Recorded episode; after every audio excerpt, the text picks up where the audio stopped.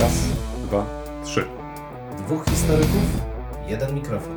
Jeden mikrofon? Dwóch historyków? No nie, ale to znowuż mi wszedłeś w paradę. No tak zazwyczaj się dzieje. Profesor Krzysztof Równiewicz. Profesor Przemysław Wiszewski. Próbujemy nagrywać to, co nas ciekawi, to, co nas kręci, ale zawsze w kontekście historii. Chcemy pokazać, że w historii można poznawać się w różny sposób. Zdecydowanie w różny sposób i nawet można się nią bawić. Państwo wszyscy widzą, że się uśmiechamy, więc my się też bawimy. Bardzo dobrze. Dwóch Liczymy historyków, jeden mikrofon. Jeden mikrofon? Dwóch historyków. Są jeszcze wakacje, a my dalej pracujemy. No właśnie, kolega zwrócił mi uwagę, że ja już od rana w krawacie i w garniturze, ale jest to pewien rodzaj uniformu, który w komunikacji społecznej jest bardzo istotny. Czyli nosisz mundurek, chcesz tym samym powiedzieć. No ale oczywiście, że tak, no przecież tak się komunikujemy. Kolega z kolei w dżinsach i w koszuli, taki sam mundurek, tylko inny przekaz. Tak, no bo ja tak troszeczkę jeszcze luźniej, tak pozwoliłem sobie na taką odrobinę nonszalancji. Ale to się wpisuje dobrze w treść naszego dzisiejszego odcinka, czyli relacje między elitami i masami. Ach, to rozumiem, że teraz chcesz stworzyć taką przedziwną opozycję, czyli ja co, robię tutaj za tą masę, tak? Czyli zaraz chwileczkę, ale przed chwilą powiedziałeś, y, czy też inaczej, scharakteryzowałeś mnie, czyli siedzę w koszuli i w dżinsach. Y, Trudno mnie określić jako masę. No ale oczywiście, że tak, no bo nie jesteś masą, tylko jesteś zamaskowaną elitą, która próbuje się wkupić w łaski ludu rewolucyjnego. Koledze odebrało głos. To, to poszło już tak daleko, że e, zaraz, zaraz, to, to znaczy to mój wyraz twarzy jest też jakiś chyba tępy, tak? Czy jak? Ale jak możesz przecież w ten sposób charakteryzujesz lud rewolucyjny? To ja uważam, że to bardzo niebezpieczne z twojej strony. No dobrze, to w takim razie cofam y, to, to, to tępy wyraz twarzy, czyli tak nic nie mówiący, szary. Y, No i tu też dużo ryzykujesz, bo to sugeruje, że lud rewolucyjny nie ma określonych celów swojego ruchu, a przecież jak wiadomo, każda rewolucja i każdy ruch powinien mieć swój wektor zmiany. Więc No to- dobrze, widzę, że tutaj już nawiązujesz do jakiegoś wiatru zmian i tak dalej, ale w, w, czy w takim razie można mm, postawić znak równości między masą a rewolucją? Wydaje mi się, że nie, bo oczywiście my tutaj trochę sobie żartujemy też z tradycyjnych teorii zmian i z poglądów na temat funkcjonowania życia politycznego, zwłaszcza w społeczeństwach tuż przed, a potem demokratycznych. Natomiast pytanie, które dla nas jest bardzo istotne, to czy te ruchy masowe, obejmujące bardzo duże grupy społeczne, rzeczywiście są jednorodne politycznie i rzeczywiście poprzez swoje działania zmieniają w jakimś zakresie losy społeczeństw. To jest oczywiście bardzo ważne pytanie, jak najbardziej też aktualne, tym bardziej, że na naszych oczach e, jesteśmy świadkami, kiedy to właśnie odbywają się e, demonstracje, w końcu daleko nie musimy szukać e, w naszym sąsiednim e, w państwie. Takie demonstracje trwają. E, Dzisiaj wiadomości podały, że wprawdzie może nie ma aż tak dużo tych demonstrantów teraz na ulicach, ale one po prostu dalej się dzieją. Ale jak to było w przeszłości? Czy faktycznie cały czas mieliśmy do czynienia z tymi e, masami? Bo jeśli na przykład miałbym wskazać takie momenty w historii, które od razu przychodzą mi do głowy, no to nie wiem, zac- mógłbym zacząć hmm, od średniowiecza, nie wiem, ruchy chłopskie? No tak, E, to, to, to chyba Czy jeszcze, czy jeszcze głębiej sięgamy Nie, do, do starożytności? Wiesz, moglibyśmy sięgnąć dalej, bo mamy przecież wystąpienia społeczne i w starożytnym Rzymie w okresie republiki, które zmieniają teoretycznie politykę, ale rzecz jasna. Ale Przemku, Mhm. pozwól, że wejdę ci w słowo. Czy w takim kontekście moglibyśmy na przykład te igrzyska, które urządzali Mhm. cesarze, moglibyśmy też w takim kategoriach traktować właśnie liczenie na masę, na zadowolenie masy, że rzucimy coś im tam na pożarcie, a dzięki temu uzyskamy ich, e, nie wiem, w, mm, szacunek, no nie wiem, będziemy w, mieli ich po swojej stronie i tak dalej. No to jest bardzo ciekawe zagadnienie, bo z jednej strony tego typu działania wskazują, że rzeczywiście elity rządzący liczą się z ruchami masowymi, z, ruchami dużych grup ludności i starają się nimi pokierować dla swojej korzyści. Czyli z jednej strony mamy tutaj niejako interes y, Mhm. samych rządzących, żeby w jakiś sposób wpływać na te masy, zyskiwać ich przychylność, y, no przede wszystkim Tak. przychylność. Ale z drugiej strony zwróć uwagę, że to jest karykatura, bo takie działania sugerują, że te ruchy masowe nie są racjonalne, nie są refleksyjne w tym sensie, że nie, do, nie skupiają się na analizie i ocenie rzeczywistości i konkretnych celach politycznych, społecznych, a jedynie są kierowane bardzo krótkookresowymi emocjami. No dobrze, ale to mówisz tutaj już o funkcjonowaniu takiej masy tłumu jako takiego. Natomiast y, ci politycy, o których teraz tu była mowa, y, są świadomi przecież siły, możliwości oddziaływania, ale także pokierowania, y, żeby osiągnąć swoje cele. No to jest pytanie właśnie. To znaczy, w jakim zakresie ta grupa ludzi, ta duża grupa ludzi jest traktowana jako jeden organizm? Bo zwróć uwagę, że to, o czym mówisz, to znaczy te wszystkie igrzyska, w zasadzie po pierwsze w Rzymie dotyczyły mieszkańców no, stolicy, bo to ruchy wewnątrz stolicy były dla cesarza groźne. Natomiast to, co działo się na prowincji, było w gestii lokalnych elit, które też oczywiście starały się robić takie igrzyska dla swojej lokalnej społeczności. I to nam zwraca właśnie uwagę na to, że to, co my widzimy potem przyszłości, patrząc w przeszłość, jako jednorodny ruch społeczny, polityczny, wcale takim nie jest. Jest to zazwyczaj bardzo duża liczba niewielkich ośrodków, które prowadzą swoją działalność i pytanie podstawowe, czy potrafią się połączyć w jakiś jeden spójny ruch. No ale czy w takim razie mamy tutaj do czynienia z jakimś elementem zorganizowania, bo w, przeszlibyśmy, ja nie bez powodu w, podałem też ten przykład starożytny, bo chcę pokazać, że niekoniecznie taki tłum, taki ruch, taka masa musi być związana z opozycją, że musi wyrażać e, jakiś na przykład, no nie wiem, rewolucyjny e, element, e, że to może być jedna z form gromadzenia się, jedna z form wyrażania też swoich opinii, bo przecież, nie wiem, każdy z nas ma też w pamięci powroty chociażby cesarzy z takich czy innych wojen, gdzie organizowano z tej okazji przemarsze, w których uczestniczyły tłumy, no i właśnie i w, ci cesarze po to, po, po to te tłumy zbierali, żeby no właśnie mhm.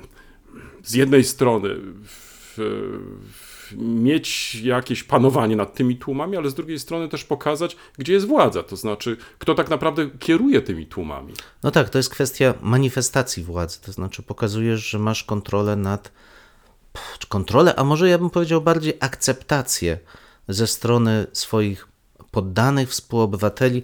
Tu Rzym jest dość szczególny, bo jednak pamiętajmy, że cały czas tradycje republikańskie są bardzo żywe. Być obywatelem Rzymu to jest zupełnie coś innego niż być poddanym cesarza. To mimo wszystko to zebranie się razem wspólnoty rzymskiej jest wyrazem właśnie akceptacji dla władzy. I to świetna obserwacja, tylko pytanie, czy to jest ruch.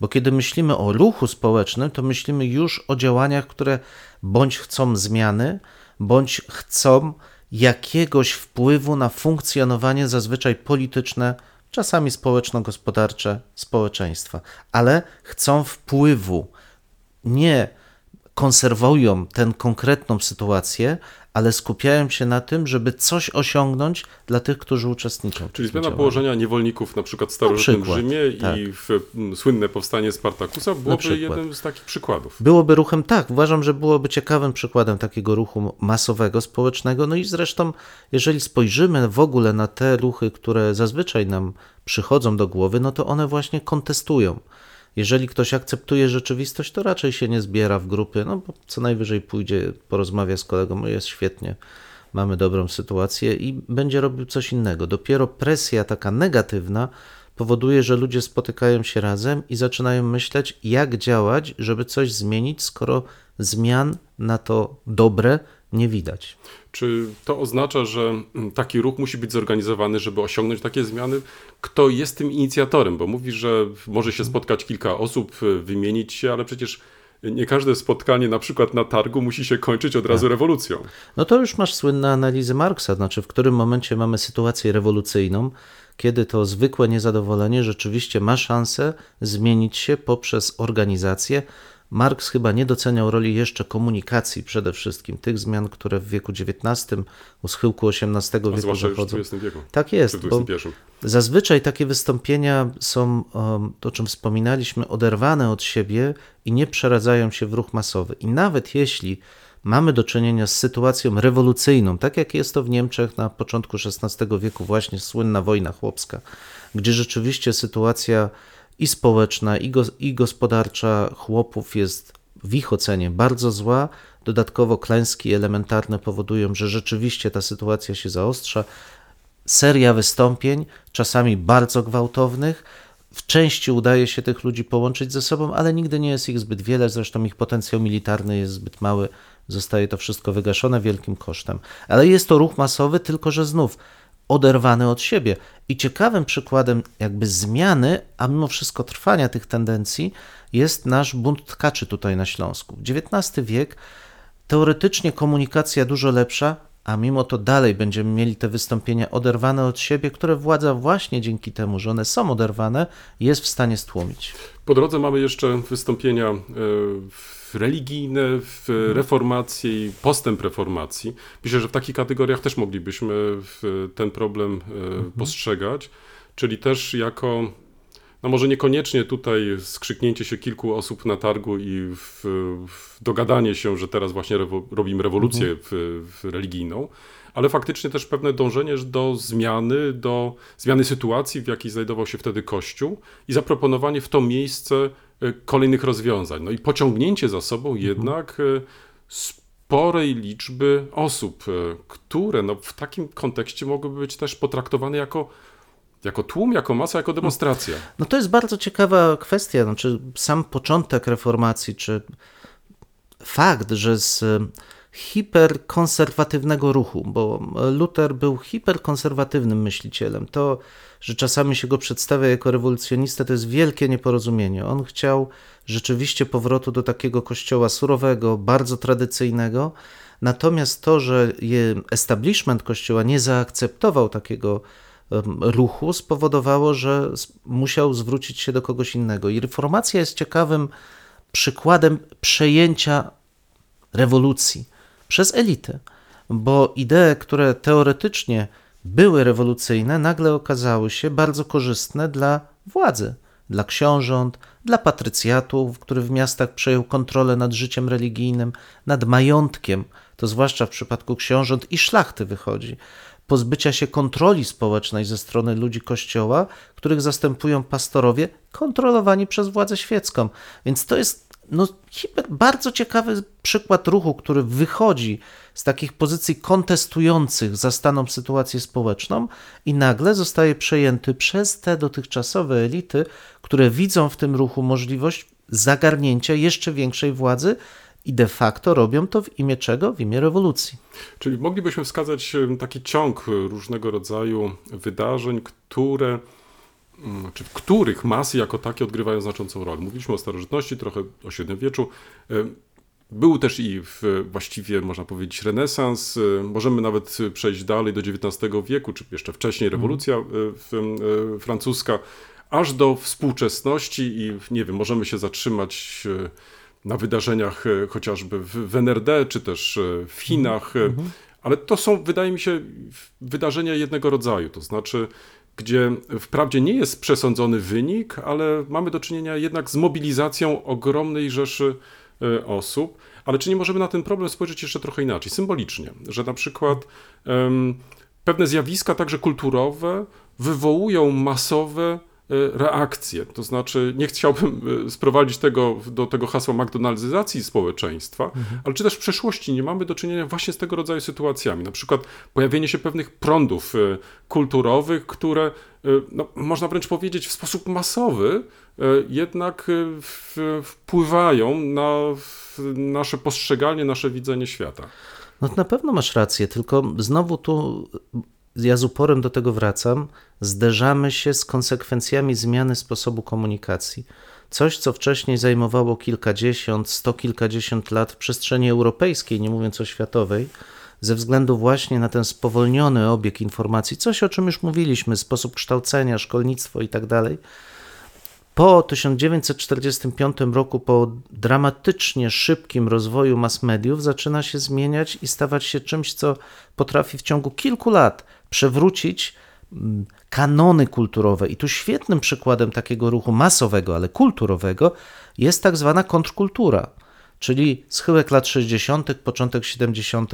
Ja myślę, że dzisiejsza młodzież w ogóle nie zdaje sobie sprawy, jak wyglądało życie społeczne przed wydarzeniami 68 roku, czy szerzej po 65 roku, co się zmieniło, jak wyglądało życie seksualne, jak wyglądał dyskurs o życiu seksualnym, jak bardzo normy społeczne były sztywne i w ciągu kilku lat runęły.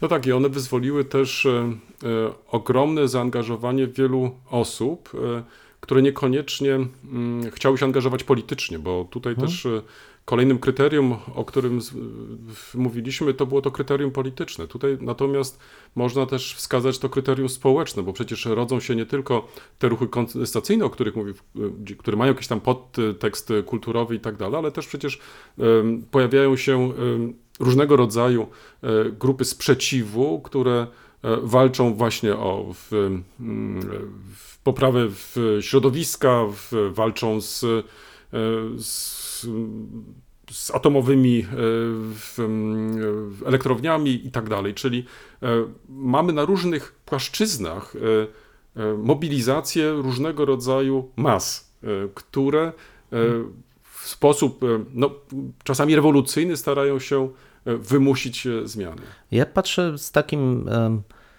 nie powiem, że ze zdziwieniem, ale raczej z fascynacją na nieco inny ruch masowy, który w naszej ojczyźnie miał miejsce, to znaczy na masową konsumpcję po 1989 roku. Jak bardzo ta nasza społeczność, która była przecież wychowywana w zupełnie innym schemacie wartości, w ciągu, dzięki właściwie latom 70., które już przyzwyczajały do tego, że nie, konsumpcja jest czymś dobrym, w przeciwieństwie do epoki Gomułkowskiej, która wyraźnie mówiła, że nie. hmm, Po 89 nagle masz wrażenie, że nasze społeczeństwo głównym celem uczyniło konsumpcję. Bo mówiliśmy o tych ruchach właśnie kontestacji, e, zagrożenia ekologicznego. Zwróć uwagę, że u nas jest to, był i w zasadzie jest cały czas ruch dość elitarny, pokoleniowy, gdzie zajmują się tym najczęściej młode osoby. Choć jeżeli, No. Jeżeli pozwolisz, wejdę ci w słowo, y, lata 80. i w okres, y, nazwijmy to tak umownie, komuny, Mhm. to właśnie wtedy też y, y, pojawiają się różnego rodzaju ruchy ekologiczne, No tak, ale jak one są, są liczne? skierowane. No zgoda, No ale- wolność i pokój, zwróć uwagę. Zgoda, ale y, y, Mhm. to jest oczywiście generalne pytanie, jakie było poparcie dla oporu, opozycji Mhm. y, w, w, w ramach y, państw komunistycznych i tak dalej, Mhm. ale jednak y, jeżeli ja sobie z kolei przypominam swoje lata szkolne, a przecież to Mhm. one mniej więcej wtedy y, y, przypadały, no to żyliśmy jednak tym, co się działo chociażby tutaj przy, na przykładzie Wrocławia, Mhm. w pobliskich Siechnicach. Y, W to, w jaki sposób te Siechnice nas truły i tak dalej, i tak Mhm. dalej. Mimo, że oczywiście to nie było tematem oficjalnym naszej lekcji, czy naszych y, dyskusji oficjalnych podczas zajęć szkolnych. Mm, Ale znowu popatrz, zwracasz uwagę na to, o czym ja wspominałem. Młodzi ludzie. Ci, którzy są wrażliwi, ale też stoją w opozycji wobec nawet rewolucyjnego establishmentu. Bo to jest też ciekawa, ciekawy element rewolucji, że rewolucja bardzo szybko, czasami wolniej, czasami szybciej, wyłania elity, które zaczynają konserwować ten ruch rewolucyjny, przejmować te idee rewolucyjne po to, żeby stworzyć nowy porządek. I ten nowy porządek zaczyna bardzo szybko stawać się schematem, przeciwko któremu występuje z kolei nowe pokolenie. Mówi się, że rewolucja zjada swoje dzieci, prawda? No oczywiście tak jest, ale tylko po to, żeby wyłonić nowe elity, przeciwko którym zaczynają buntować się nowe pokolenia, młodzi ludzie, którzy definiują siebie poprzez ten bunt. I to jest też ciekawe.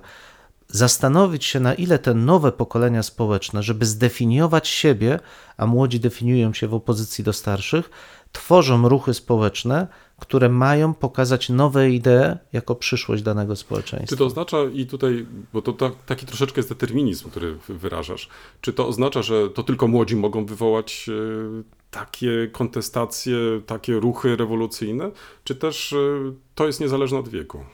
Nie, wydaje mi się, że to nie jest zależne od wieku. To, o czym wspomniałem, to raczej taka naturalna kolej rzeczy społeczeństwie, które jest w miarę ustabilizowane. Czyli to, co obserwujemy na Zachodzie na przykład. Te wszystkie ruchy kontrkulturowe, które z mojej perspektywy czasami budzą mój uśmiech, ale które szukają tak naprawdę możliwości, alternatywy wobec społeczeństwa, które jest dość stabilne, uporządkowane i bezpieczne.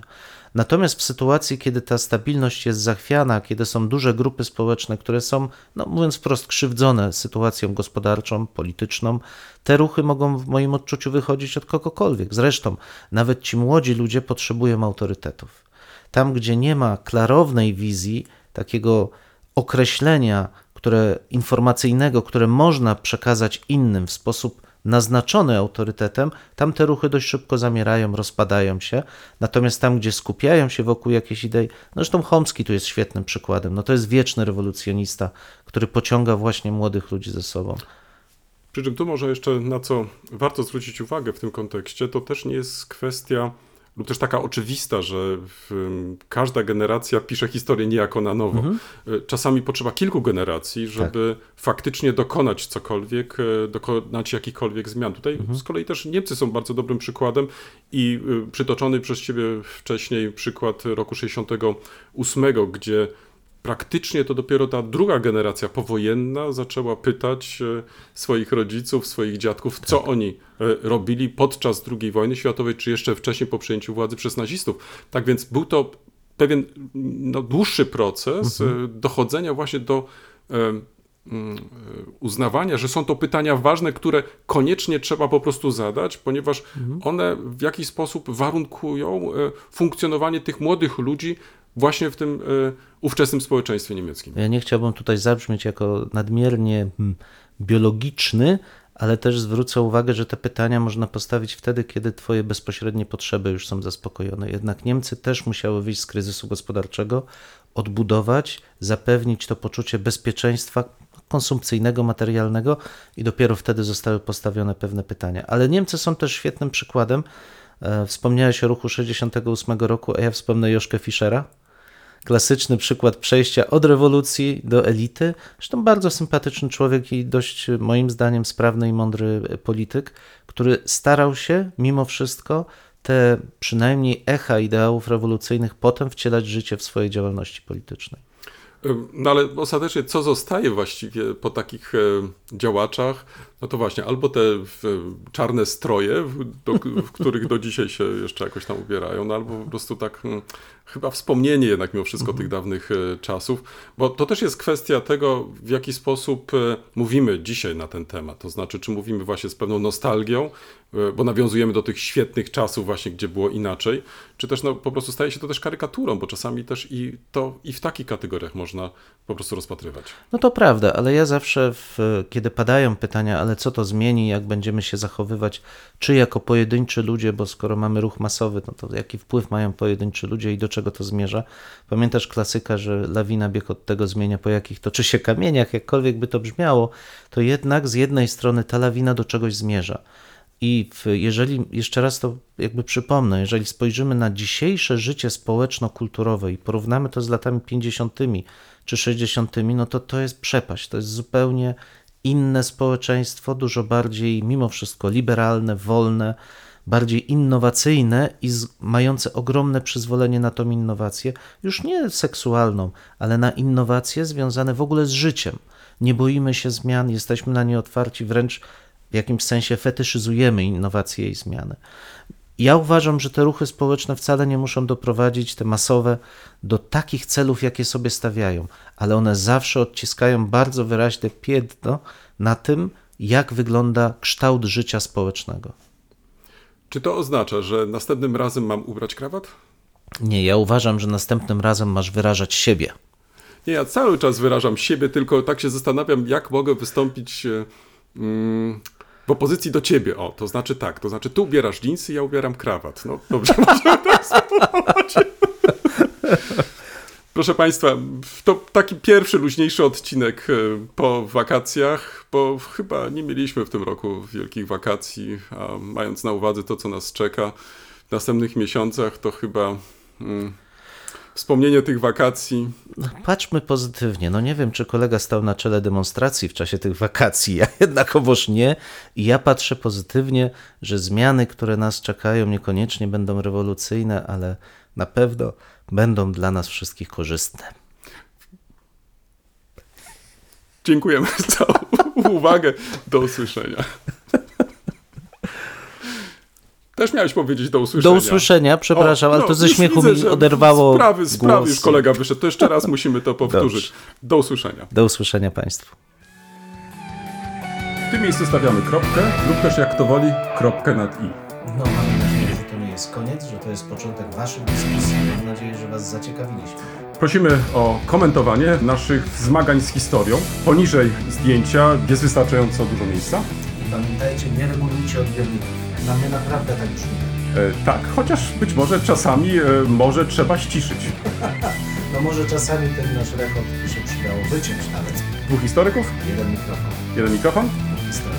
I do usłyszenia Państwu. Do usłyszenia.